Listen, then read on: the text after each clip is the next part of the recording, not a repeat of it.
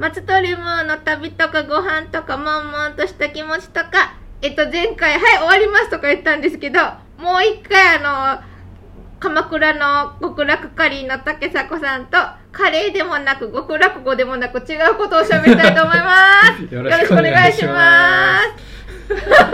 ね はいはい、えっ、と、なんか、この取取材というか、こう、録音録音をしながら思ったんですけど、はいこれラジオってこう一人で喋ること多いじゃないですか。大変じゃないかなと思って、どうやってるんですか、ムーさん。私のやってるラジオはほぼ毎回誰かに来てもらって私ほぼ喋らない。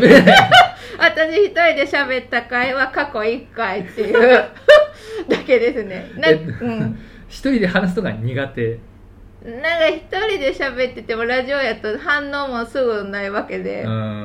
これは喋ってておもろいのかなどうかなよくわかんねえと思って、はいはい誰かにこう質問されることにバッて答えるのはね、すぐできるんですけど。僕もこの間そのなんか対談というか、まあ、トークライブみたいなのあったんですけど、まあ、一人でガーって喋ってて、はいでこうあと後でその対談の人から「俺何のためにいたんだよ」みたいな。言われました。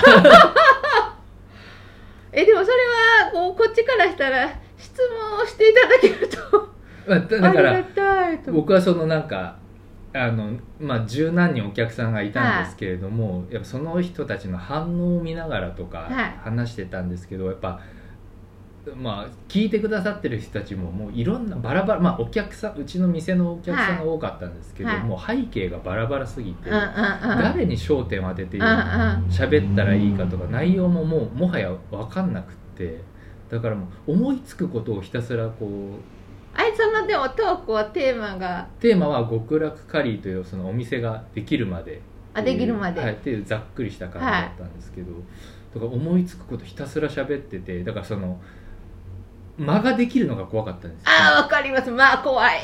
でしょ？そのだから間を絶対入れえなんだよ開けない、はい。ひたすらもう弾丸トークでだからほぼ落語ですか？そう落語に近かったです。あの本当にあの テンポも似てたと思います登場人物も何人かいましたし、まあ、僕 落語が大好きなんであすよ。だからこれ極落語もそのはい。落語とかけて、はい、はいはいちっちゃい頃おばあちゃん子で、はえっ、となんか預けられてたんですよおばあちゃんち。だから近所やった、うん、見るものとかが水戸黄門。あ一緒ですわそう。時代劇とか あと『笑点あ』で『笑点』で落語がね最初出てくるじゃないですか、だからとか NHK とかも落語とか。あいいすごい。おす相撲とか。そうあいうのばっかり見てましたから。でカレー屋さんになって、はい。仕込みの時間が長いから、はい。あの一人でいる時に最初ラジオ聞いてたんですけど、はい。やっぱ飽きちゃって。あラジオ開けるんですか？ラジオうんなんか,、えー。なんかそこまで、えー。はい、あんまりそのだから今のこととか知らないしあ音楽をあの j p o p とかも、まあ、はい。正直興味ないから、は挟まれるのがなんかあ挟まれる？そういうのはこう曲の紹介に行きましょうとかそうかそうか。はいはいはい。そういうのがあんまり合わなくて、はいはい。もうそれだったらあそういえばちっちゃい頃落語聞いてたなと思って。はで聞き始めたらあはあ。めちゃめちゃやっぱり面白くって。あ長年ずっと落語を聞いてきたんじゃなくって？はいだからブランブランクそうながんだ。30何年。え30年ぐらいですかね。ー、えー、40過ぎてからまああのスマホで聞けるんでいろいろあー Spotify そうですよね。まあはいはい。YouTube とかちょっとはいはい。著作権的にああちょっとおにょおにょおにょおにょみたいなからそれでハマってだから僕、うん、自分が学大学生の時にはあ。そのもしその都内とかでは落あのよ寄せとかはがあ。あるところにの大学に通ってたら、あはあ。多分人生違ってたんだろうなって今、え。ー、今40過ぎてから思いますもん。私てっきり落ち研とか入ってはったんかといやいやいや入ってない入ってないです入ってないです。ああそうなんですか中学生の時にらなんかあの学校寄せとかで落語家さんが来てえそうなんでうんそんなんあるんですか、花あのなんかそのステージに立ってなんか喋ってたんですけど、はあ。まあちょっとあれなんですけど全然面白くなかったんですよ。すみません。私も落語ね あのこうすみません。好きな人を前にしたいですけどあ話し家さんのリズムとか間とかは大好きなんです、はいはい。あの落語のストーリーにはちょっと共感 すいませんすいません落語好きな人ごめんないさい。やでも今その要はあの江戸時代の話じゃなくて、はい。はい。今。あ今そういうのもあるんです今かのことを話すこともあるんですよ。それはまあ、へー創作新作落語とか創作落語っていうのがあって、それに対して江戸時代は古典落語っていう、ああーはいはいはい。で僕も最初その新作落語の方、うんうん。要はまあなんて言ったらいいんだろう小説に近いのかな。おあそうとかなんですあのちっちゃなあの劇劇に近いんですよね、その創作落語とか、はいですごい感動してたんですけどどっちもできる人がいるんですよ一人で。その新作。分かれてるんですか？新作するとは新作だけやって。はい。あそうなんそういう人もいます。へえでもそのどっちもできる人がいてまあその、まあ、代表格があのこう試して合点っていうあののあの立川志の輔さん。あの人両方やらはるんやる方ですか？やります。へえ。でそこから入ってで実際にこうまああの見に行ったりしててめちゃめちゃ感動したんですよ。へでえない涙も流すあの、へえ。感動するようなお話もあるんです、はいはい。人情話みたいな感じなんですけど、で大笑いする話もあったりシリアスななんか怪談話とかもあるんですよ、怖い話とかもあったりして。なんてこの幅の広いジャンルの話をたった一人でできるんだろうっていうのがへえ。で僕基本的にやっぱあの一人で何かするのが好きだからあ。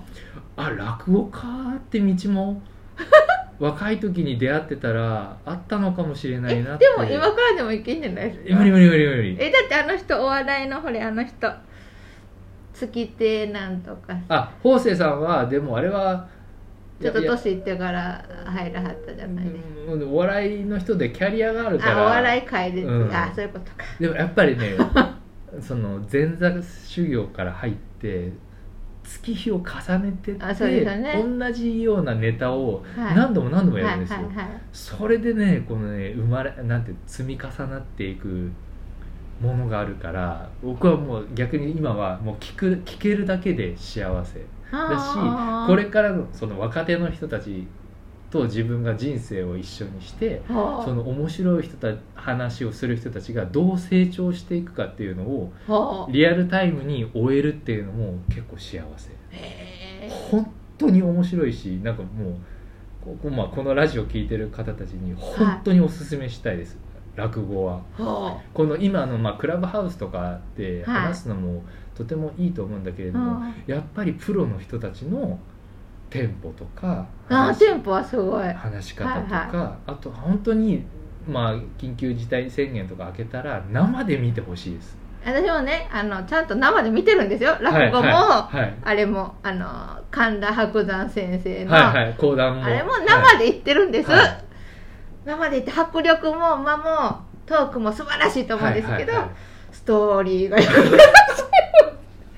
から同じやつで私朗読劇が好きなんですよ。ああだから同じような。そうだから朗読劇はストーリーではい引き込まれて泣けるんです、はい。はい。だから、まあ、ストーリーの好き嫌いかなストーリーとかあとその声質とかあテンポとかそれはのはい。好きな人が見つかったら多うん。分ドハマりすると思います、ああれ声優さんは好きなんで声優さんの朗読劇うん大好きなんで。す結構なんか結構だからその根底にあるところはすごい近しいからだからでも聞くのがやっぱり好きだからこうラジオ ラジオ話すのが 得意かどうかはまた別ですもんね。えーいや話すのも好きなんですけど、一人あ一人で。で講演みたいに、はいはいはい、はい、先生みたいに喋れっていうのは、ちょっとできないなやっぱそれは今もこう対談みたいな感じですけどやっぱりリリアルに相手の反応が分かるからこうポンポンポンポンとそうそうそうまあ、漫才に近いですよねそうまあまあね私ももともと芝居をやってたんで舞台の演劇部だったんで、はいはい。間が悪いとあーってこうムズムズしちゃう。だから落語は苦手なんあのストーリーはこう共感するかどうかがわからないんですけど、はいはまたこの人の話し方とか話が面白いなと思うタレントさんとかプロフィールとか見ていくと落語大好きって人が圧倒的に多くいて多いですね。だからこう何かこう落語を聞いてるとあトークもうまくなんねんなきっとと思うんですけど。なかなか聞けない聞けてないなと思いつつ、いやおすすめしたい人いっぱいいますけどね。え一番おすすめは推しは去年大好きになった人は立川談笑さんっていうなんか名前は聞いたことがあるんですけど、なんかねフジテレビのなんかレポーターとかもこうはあやってた方とかです、はでも、まあ、鉄板は、えっとね、柳家小三治師匠っていう人間国あ、宝はいはい。の方、その柳家一門はすごいです。それの中の作品はこれとかあるんですか？ああのこれっていうのはないんです。まあそれぞれお箱はあるんですけど、え、まあ、そのその人がいいっていうのはその人うん同じ作品を違う人がやってもその人がやると全然違う。う。ん。あとはよく聞くのは柳家京太郎師匠っていう横浜の人なんですけれども、はい。その人はどっちもできる人なんです古典も新作のも。はい。新作は自分で考えはるんですか？ほとんどそうですね、まあ、あの作家さんがいて作ったものをやる方もいるんですけあど作家さんがいいる場合もあるんですか？落語専門の、落語専門なのか分からないあです。いろんな作家さん。あのいでや本当の要は小説家さんが落語家さんのために書くようなパターンもある。えそんなんもあるんですか、はい、あの、その柳家京太郎師匠の場合はあの夢枕漠さんはい。が書いたちょっとその怪談チックな話とかもやると本当に怖いです、へえあちょっとラスト続きがねもうちょこっといけますか？はいいけますいけじゃあま落語の話この続きも話したいと思います。は、はいいとりあえずお相手はマストリムート。極楽狩り竹迫でした、はい、お次も落語の話から始めます。ありがとうございます